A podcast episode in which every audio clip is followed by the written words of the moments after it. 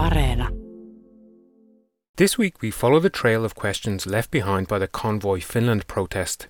We hear about the effects climate change is having on Finnish winter sports, and we answer some audience questions.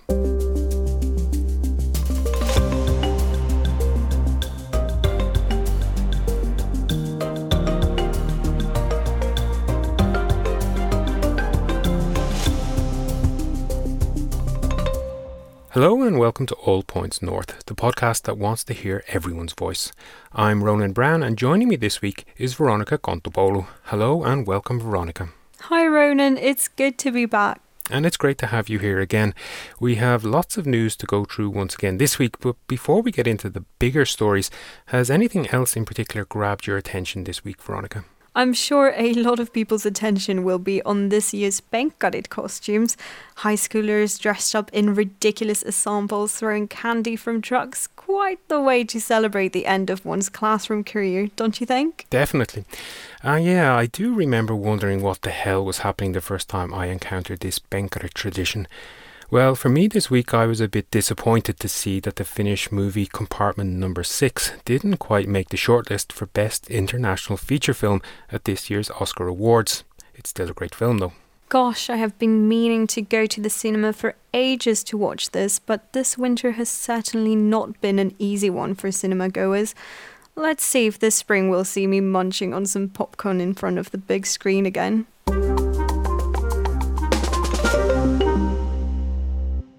The big story this week has been the Convoy Finland demonstration in Helsinki.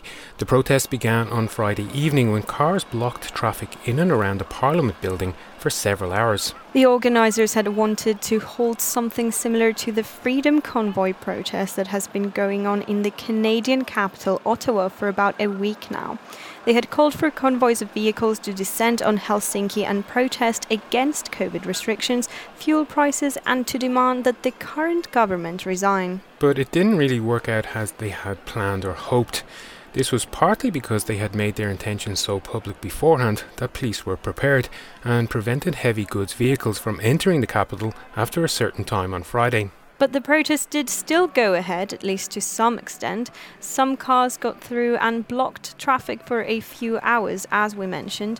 And then there were also protesters on foot who congregated around Parliament and stayed there for the evening and into the night. Now, there were a lot of different and varying estimates of how many people were involved in the protest on Friday, but 700 seems to be the most commonly mentioned figure, which is significantly less, I think, than the organisers had hoped.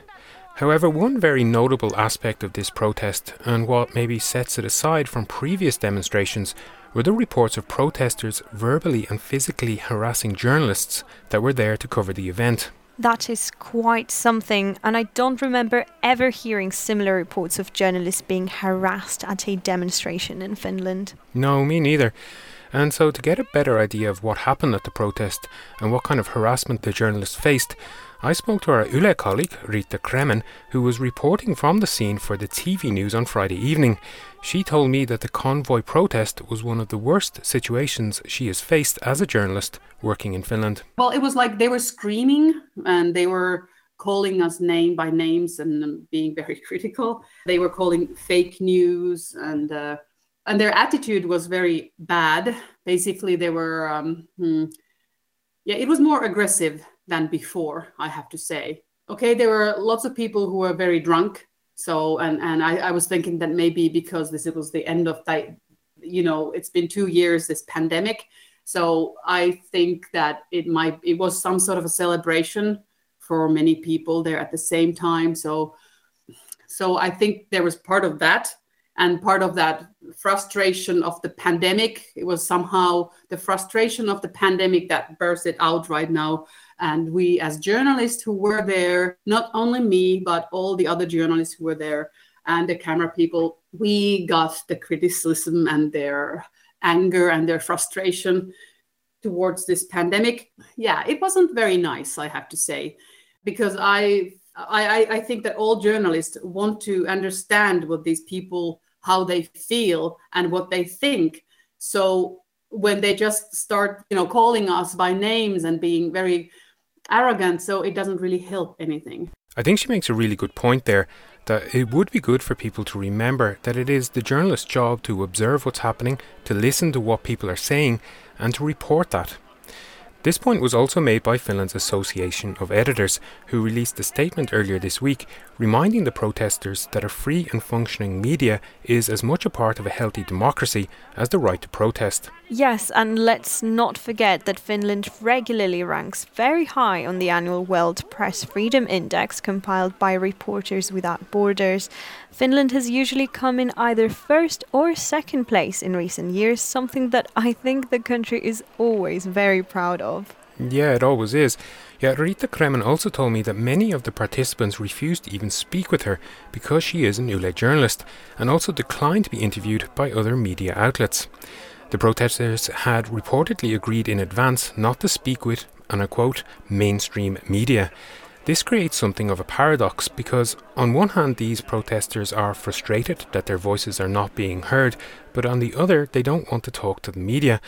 So she said it left her with a lot more questions than answers. When they were doing this demonstration, they were kind of like part of society now. But that's why I started to think about it that who they vote, how they think about political parties, what they think about the politicians, and what they think about perussuomalaiset, what they think about other parties, who are for them. Do they want to start up a new party, or what is there like? Who is this for? What's the motivation?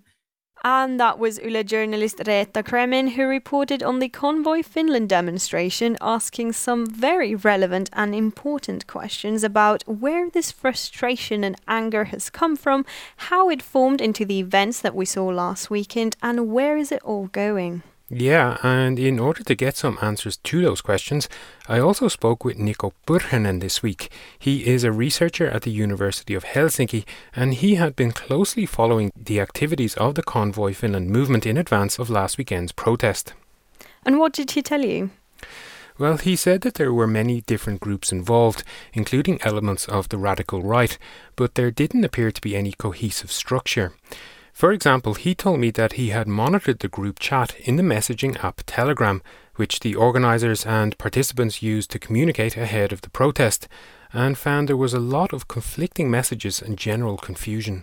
Well, I observed that people were, for the most part, not really on the same page. Uh, there were many factions rising. The leadership changed hands many times, rarely in an orderly fashion, and usually in more or less uh, random fashion. Some people who happened to be present voted for this particular motion, and then the people who were absent were then like, "What happened? Uh, the the moment I didn't come here, it's now something completely different," and that I would say marked the whole conversations uh, there during the days that led to this event. I think this sense of confusion was also reflected in the demands that the protesters had made.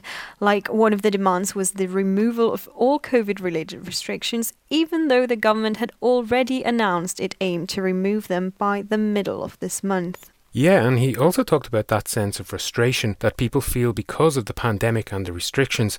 And he said this was being harnessed by certain vested interests into the acts that we saw last weekend. But given that the attacks on journalists are something we haven't seen in Finland before, I also wanted to ask him what he thought was the cause of that. It is hard to say what was exactly driving people to do that. I think that the fact that there was a crowd who became drunk during the night and they were kind of encouraging each other to try the limits, do ever more uh, radical things. And I think that kind of atmosphere created opportunities for people who wanted to be the guy who has the balls to do this. Mm. That is a really worrisome development and something that, that we should have a very uh, strong and rapid immediate response to. And this is something that I also expect the authorities and law enforcement officials to be acutely aware of. And that was University of Helsinki researcher Niko Pyrhönen. Yle did speak to one of the protesters in the days after the protest, who also identified himself as being one of the administrators of the Telegram group. He said that the group has since split in two, with many participants unhappy about the violence, vandalism, and drunken behavior that were a feature of the demonstration. And he also said that his group, which I believe is now operating under the name Convoy Finland 2022 2.0, is, and I'm quoting here, planning a busy month of follow up protests. In fact, as we are recording on Thursday, there are still a few dozen protesters outside Parliament building, and they say they are planning to stay there until Sunday. So we will continue to follow this one closely over the coming weeks.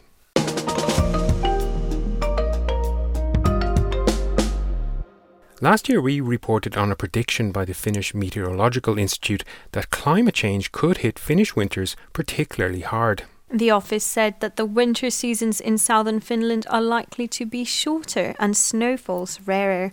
So, for example, instead of snow every year, there might only be snowfall every couple of winters. And we are already starting to see some evidence of these changes. So, to find out more, we sent our reporter Melanie Hall out onto the ice once again this week this time to hear about the effects climate change is having on winter sports. That sound you hear is the clash of ice hockey skates on an outdoors rink. A familiar sound during winter in Finland. But with climate change shortening and warming up Finland's winters, this could become a thing of the past. The Helsinki based organisation Save Pond Hockey is trying to protect the outdoor sport for future generations I asked its CEO and co founder Steve Baines how the group came about. Well, Save Pond Hockey got started actually by a, a, group of guys here in our in our hockey club, as we were getting more and more concerned about uh, climate change and the impact that was having on our favorite sport, which is pond hockey, outdoor ice hockey. In a nutshell, I guess what we're trying to do is unite the whole hockey community against climate change, uh, so that uh, we can take climate action immediately and uh, try and preserve this beautiful tradition, which is so popular around the world. I also asked Steve how playing on natural ice compares to an artificial ice rink. It's uh, much more exciting and interesting on natural ice, I'd say. There's more factors and variables. You're kind of you're at the mercy of Mother Nature, which is kind of the beautiful thing about it. Uh, unfortunately, Mother Nature is changing quite a bit these days, so it's making it less predictable and more difficult. But uh, and actually, we've collaborated a bit with the researcher at uh, the Finnish Meteorological Institute to help us kind of understand a bit more about the data behind it. And uh, in Helsinki now, there's 30 less ice days every year on average than there were just 160 years ago. So an ice day is where the temperature stays below zero degrees. So you can imagine that's a pretty big impact on you know, outdoor hockey on natural ice and all winter sports like cross-country skiing, downhill skiing, snowboarding. So to better understand the impact on other sports and outdoor activities, I also went to meet ski teacher Wilhelm Stenbacker from Suomen Latu, the Outdoor Association of Finland, to find out what challenges he's facing. I would say uh, the condition changes during the winter are more drastic, which means that people have more problems with their skiing equipment, waxing and, and functioning of the equipment than before.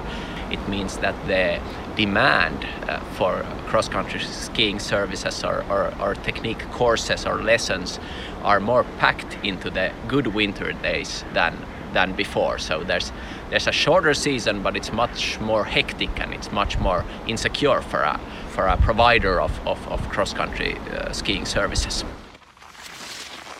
For Nicholas Kaskeala, winter sports athletes need to do more to raise awareness about climate change. Nicholas is founder of Protect Our Winters Finland, the Finnish branch of the movement. Its mission is to engage the snow sports community to lead the fight against climate change. I don't see that many uh, athletes or, or, or, winter sports athletes like rise, standing up uh, against the climate crisis or talking about it. Uh, I think the you know being vocal is basically what you can do is the most impactful thing you can do as a, as an athlete because you have a huge platform to talk to people. These uh, athletes can be role models. I mean, there's a problem there that a lot of them have to travel around the world to to for their competitions and all that. But I think they can still take a stand, and they can be what we call like imperfect advocates because they're not perfect themselves, but they still have the guts to kind of take a stand and say that hey, we can all change, uh, and we need big structural changes, and and uh, and sports can play a big part in that. Nicholas told me that sports tournaments have also been failing to take a stand on the issue of climate change, with the Beijing Winter Olympics a case in point. It's the first Olympics to be almost 100% reliant on artificial snow. I think people are just perhaps not willing to recognize that this is really something uh, something that's threatening this, the industry. I think a really good example of that is like if you look at what kind of companies are, are sponsoring winter sports events, or or um, uh, teams or or um, like international or, national federations, for example. There are a lot of fossil fuel companies there, and that just just amazes me. How how can you not connect the dots? I mean, these are the industries that are causing climate change. Eighty percent of the greenhouse gases that are emitted are caused by fossil fuels. So how does it make sense to have fossil fuel companies sponsoring uh, winter sports athletes or events and, and such? So there is still, I mean, a big awakening that has to that has to happen into that. That you know, uh, if we continue this way, we, I mean, we won't have too many decades of winter sports left anymore.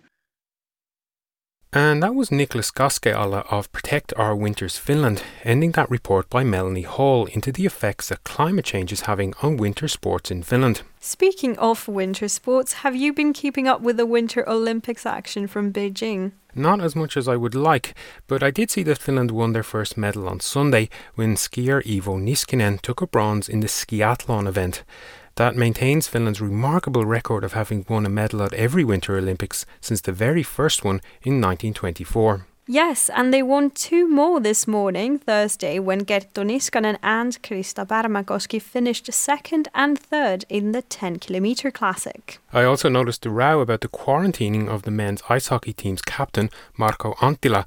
He had been asymptomatic since testing positive for the virus, but was kept in isolation and, we learned, was served cold and tasteless spaghetti bolognese. He did eventually meet the criteria required to be released from the quarantine order just in time to join his teammates for the very first game of the tournament, which is actually taking place right now as we are recording. And hopefully that cold spag ball won't affect his performance.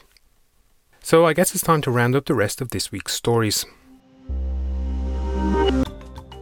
And starting with Finns Party MP Jussi Halla-aho is set to become chair of Parliament's Foreign Affairs Committee following the outgoing chair Mika Niikko's resignation. Niikko decided to step down from the role after a NATO-related tweet he made sparked controversy. The former head of the Helsinki Police Narcotics Unit, Jari Aarnio, has been released from prison under supervised probation following the quashing of a murder conviction by the Court of Appeal. His location will be tracked by an ankle monitor. The Ombudsman for Children in Finland has called for improvements in the rights and position of kids, insisting that education spending be at least at the same level as in other Nordic countries. Finland now has more women in leadership roles than ever before, according to a report by the Finnish Business and Policy Forum, EVA. The think tank revealed that nearly 38% of managers in the country were women, placing Finland well above the OECD average. Finland's government is set to end the remote working recommendation by next month. A new hybrid strategy, which was finalized this week, aims to open up society as much as possible while ensuring post pandemic recovery and preparations for further outbreaks. Finland's chilly temperatures may compromise the reliability of COVID home test kits. The National Emergency Supply Agency said this week that the kits generally need to be stored at temperatures between 2 and 30 degrees Celsius, depending on the brand. A planned strike involving workers at national airline Finnair has put travellers' ski holiday plans on ice. The industrial action, set to take place from the 22nd of February until the 8th of March, calls for better pay and working conditions in an industry that's been heavily impacted by the pandemic. And finally, staying with the theme of aviation, Finland has unveiled plans for electric aircraft routes across the region of Lapland. The experimental project will first see planes switch to renewable fuel before converting completely to electric aircrafts. Our WhatsApp line has been very busy this week, so thanks to everyone who got in contact with us. We love hearing from you and always do our best to follow up on every message we receive. This week, Luciana asked us if we have ever reported on how long the queue is for getting dental care appointments with the public service in Helsinki. She added that it was only possible to book months in advance, which she said is extremely frustrating. And we have actually reported on this issue as recently as August last year, in fact, when we revealed that about 10,000 people were waiting for a callback just to book an appointment, with some waiting up to one month just to get that call, let alone actually book the time. Which was actually a violation of Finnish law, if I remember correctly, as people should be called back within a day for non emergency dental care. Yeah, that's correct. So I spoke to Sebastian Koste, who is Director of Oral Healthcare Services at the City of Helsinki, to find out what was causing the backlog and how soon it might be cleared. What did he tell you?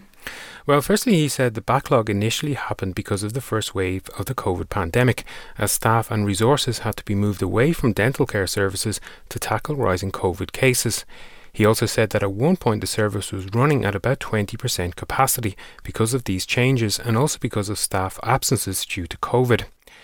The sector is also facing some recruitment challenges, similar to other healthcare sectors in Finland, so they haven't been able to replace the staff they've lost. That explains the problems, but what about the solutions? Yeah, well, he said the city is currently on a recruitment drive, and they have also opened up evening and Saturday appointments, as well as buying more services from private providers.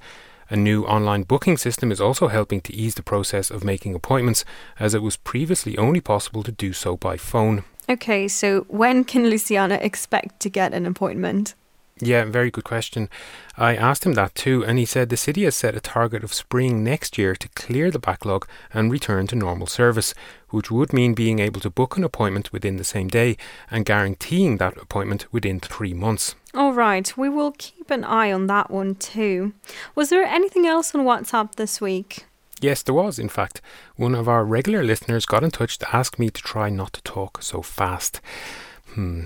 All I can say is that while it'll mean breaking the habit of a lifetime, I will do my very best.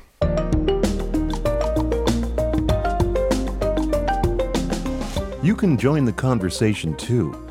Let us know what you think on Facebook, Twitter, and Instagram. You can also leave a voice note or text on WhatsApp. Our number is plus 358 44 421 0909. And I think that might be all we've got time for today. The weekend's almost here, Veronica, so what are you planning to do to celebrate your very successful return to podcast presenting? I was thinking of paying Helsinki's Winter Garden a visit. I am a huge fan of plants, but even more of a fan of glasshouses, actually. Okay. Well, that sounds like a very nice way to spend a weekend afternoon. Melanie's segment on winter sports has given me the inspiration I need to get my skis out of storage and get back out onto the track again, at least for the first time this winter. But I'll also take some time out this weekend to watch a documentary about the Irish singing legend Shane MacGowan called Crock of Gold, which is currently streaming on Areena. Well, that sounds like the perfect fit for you.